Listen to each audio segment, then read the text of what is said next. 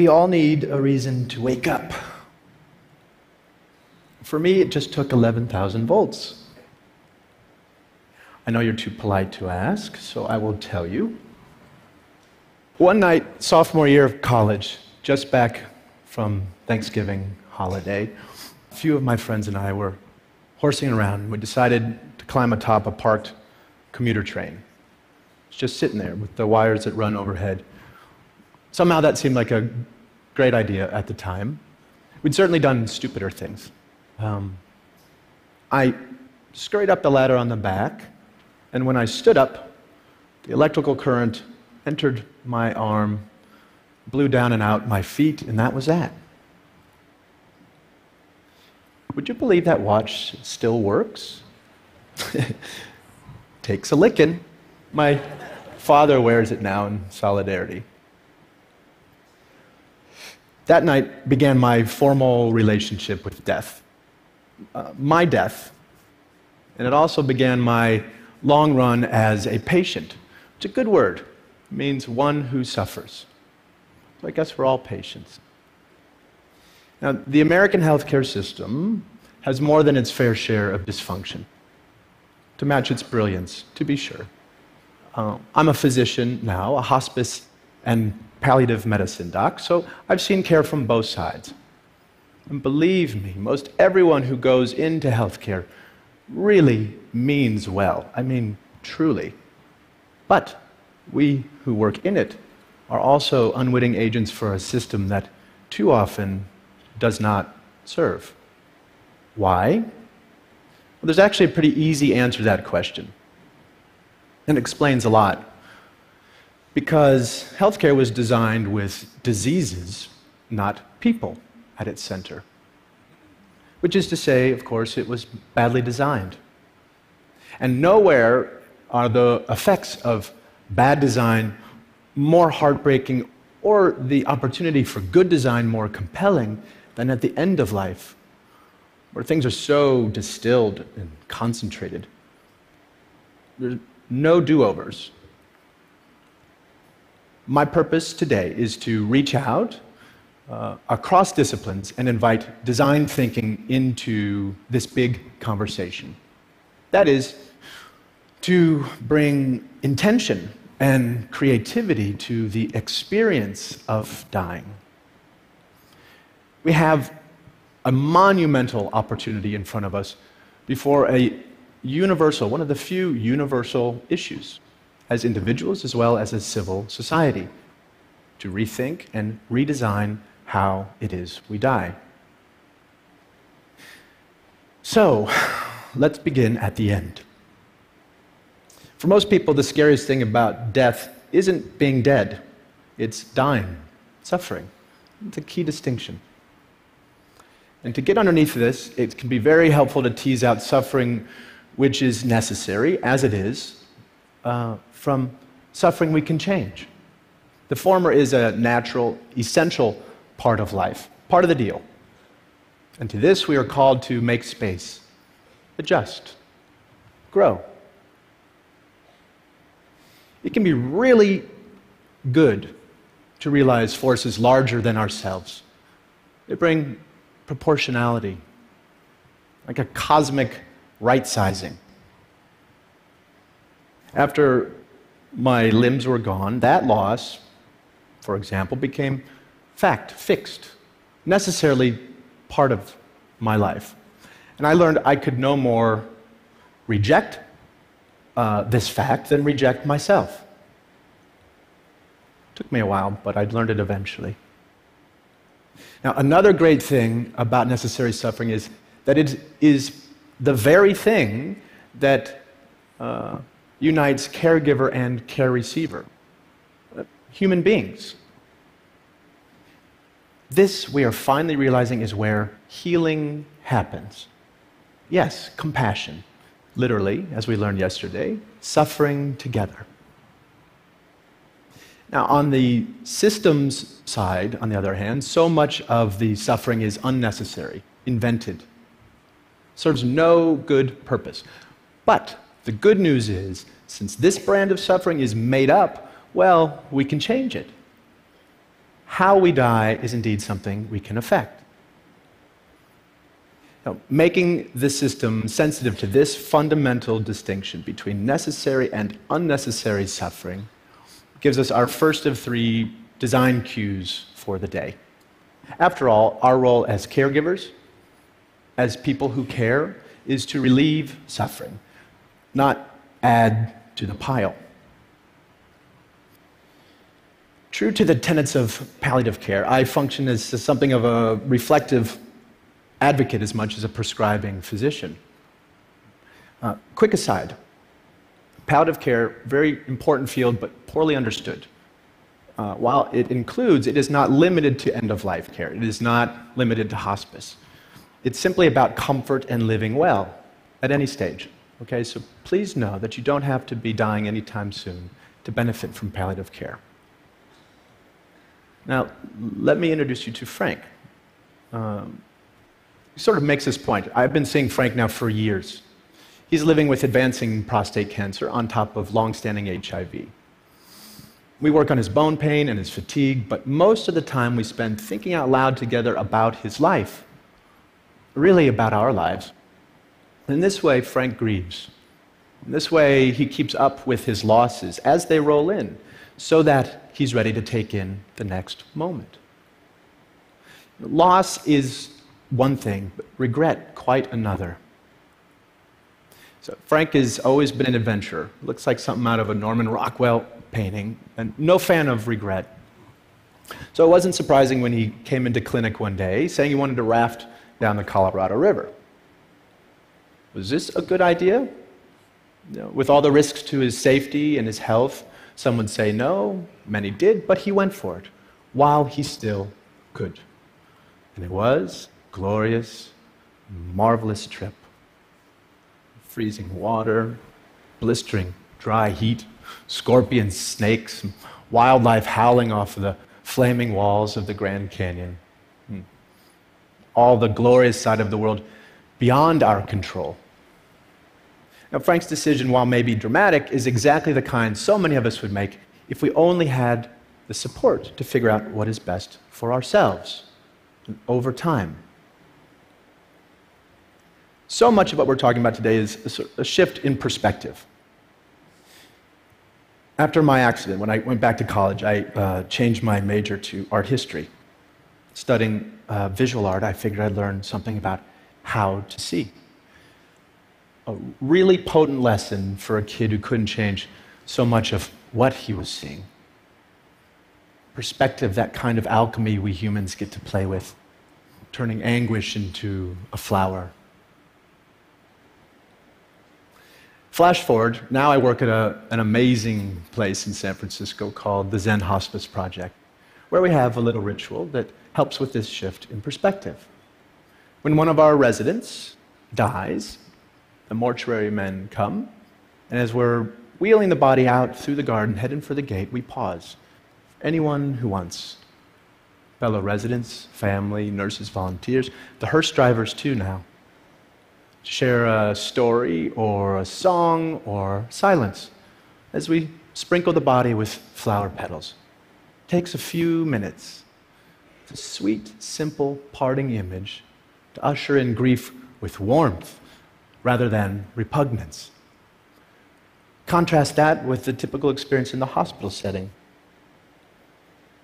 Much like this floodlit room lined with tubes and beeping machines and blinking lights that don't stop even when the patient's life has. Cleaning crew swoops in, the body's whisked away. It's all, it feels as though that person had never really existed. Well intended, of course, in the name of sterility, but hospitals tend to assault our senses. And the most we might hope for within those walls is numbness, anesthetic, literally the opposite of aesthetic. I revere hospitals for what they can do. I am alive because of them. But we ask too much of our hospitals. They are places for acute trauma and treatable illness. They're no place to live and die. That's not what they were designed for. Now, mind you, I'm not giving up on the notion that our institutions can become more humane. Beauty can be found anywhere. Hmm. I spent a few months in a burn unit uh, at St. Barnabas Hospital in Livingston, New Jersey, where I got really great care at every turn, including good palliative care for my pain. And one night, it began to snow outside. I remember, I remember my nurses complaining about driving through it. And there was no window in my room, but it was great to just imagine it coming down all sticky. Next day, one of my nurses smuggled in a snowball for me. She brought it into the unit. Hmm. I cannot tell you the rapture I felt holding it in my hand. The coldness dripping onto my burning skin, the miracle of it all, the fascination as I watched it melt and turn into water. In that moment, just being any part of this planet in this universe mattered more to me than whether I lived or died. That little snowball packed all the inspiration I needed to both try to live and be okay if I did not. In a hospital, that's a stolen moment. In my work, over the years, I've known many people who were ready to go, ready to die. And not because they had found some final peace or transcendence, but because they were so repulsed by what their lives had become. In a word, cut off or ugly. There are already record numbers of us living with chronic and terminal illness and into ever older age. And we are nowhere near ready or prepared for this silver tsunami. We need an infrastructure dynamic enough to handle these seismic shifts in our population. Now is a time to create something new, something vital. I know we can because we have to. The alternative is just unacceptable. And the key ingredients are known policy, education and training, systems, bricks and mortar. We have tons of input for designers of all stripes to work with. We know, for example, from research, what's most important to people who are closer to death comfort, feeling unburdened, and unburdening to those they love, existential peace, and a sense of wonderment and spirituality. Over Zen Hospice's nearly 30 years, we've learned much more from our residents in subtle detail. Little things aren't so little. Take Jeanette.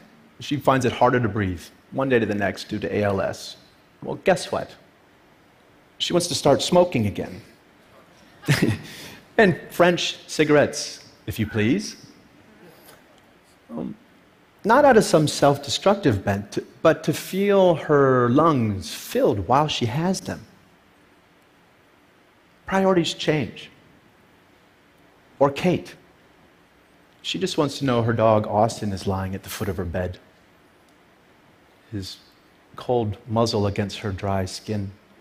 Instead of more chemotherapy coursing through her veins, she's done that sensuous aesthetic gratification, where in a moment, in an instant, we are rewarded for just being.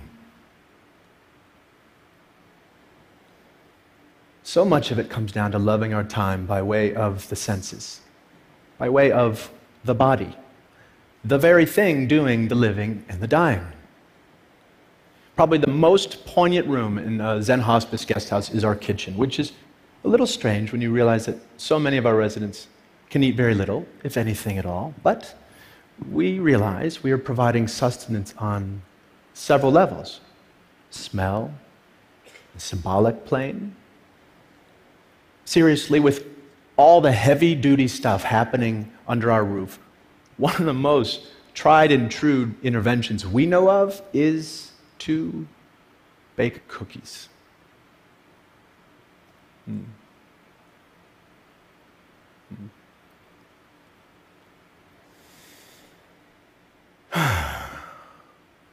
As long as we have our senses, even just one, we have at least the possibility of accessing what makes us feel human, connected. You know, imagine the ripples of this notion for the millions of people living and dying with dementia. Primal sensorial delights that say the things we don't have words for, impulses that make us stay present, no need for a past or a future.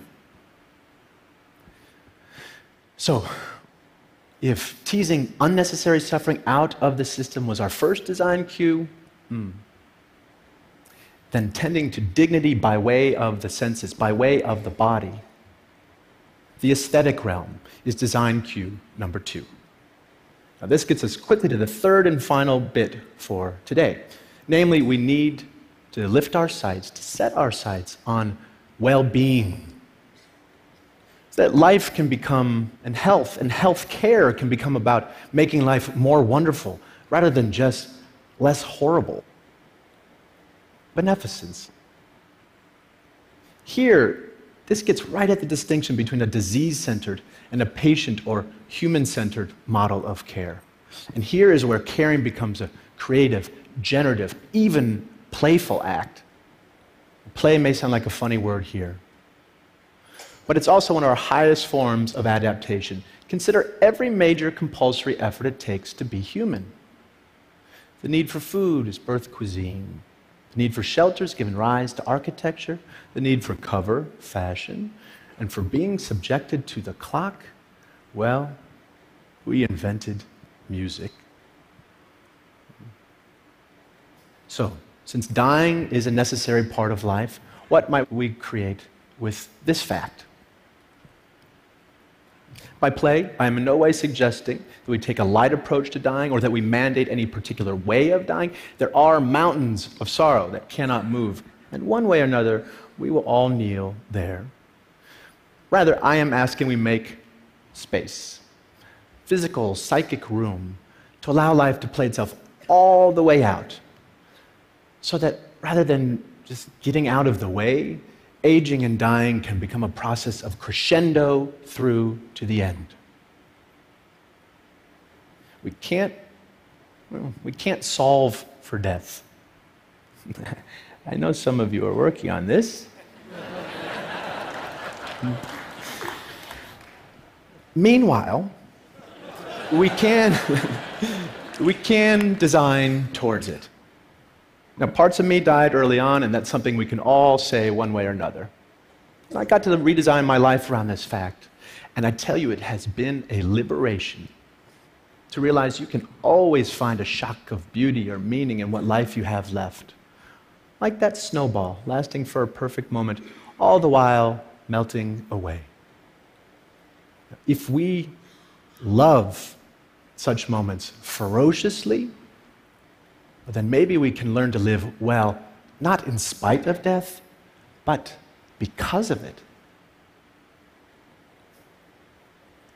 Let death be what takes us, not lack of imagination.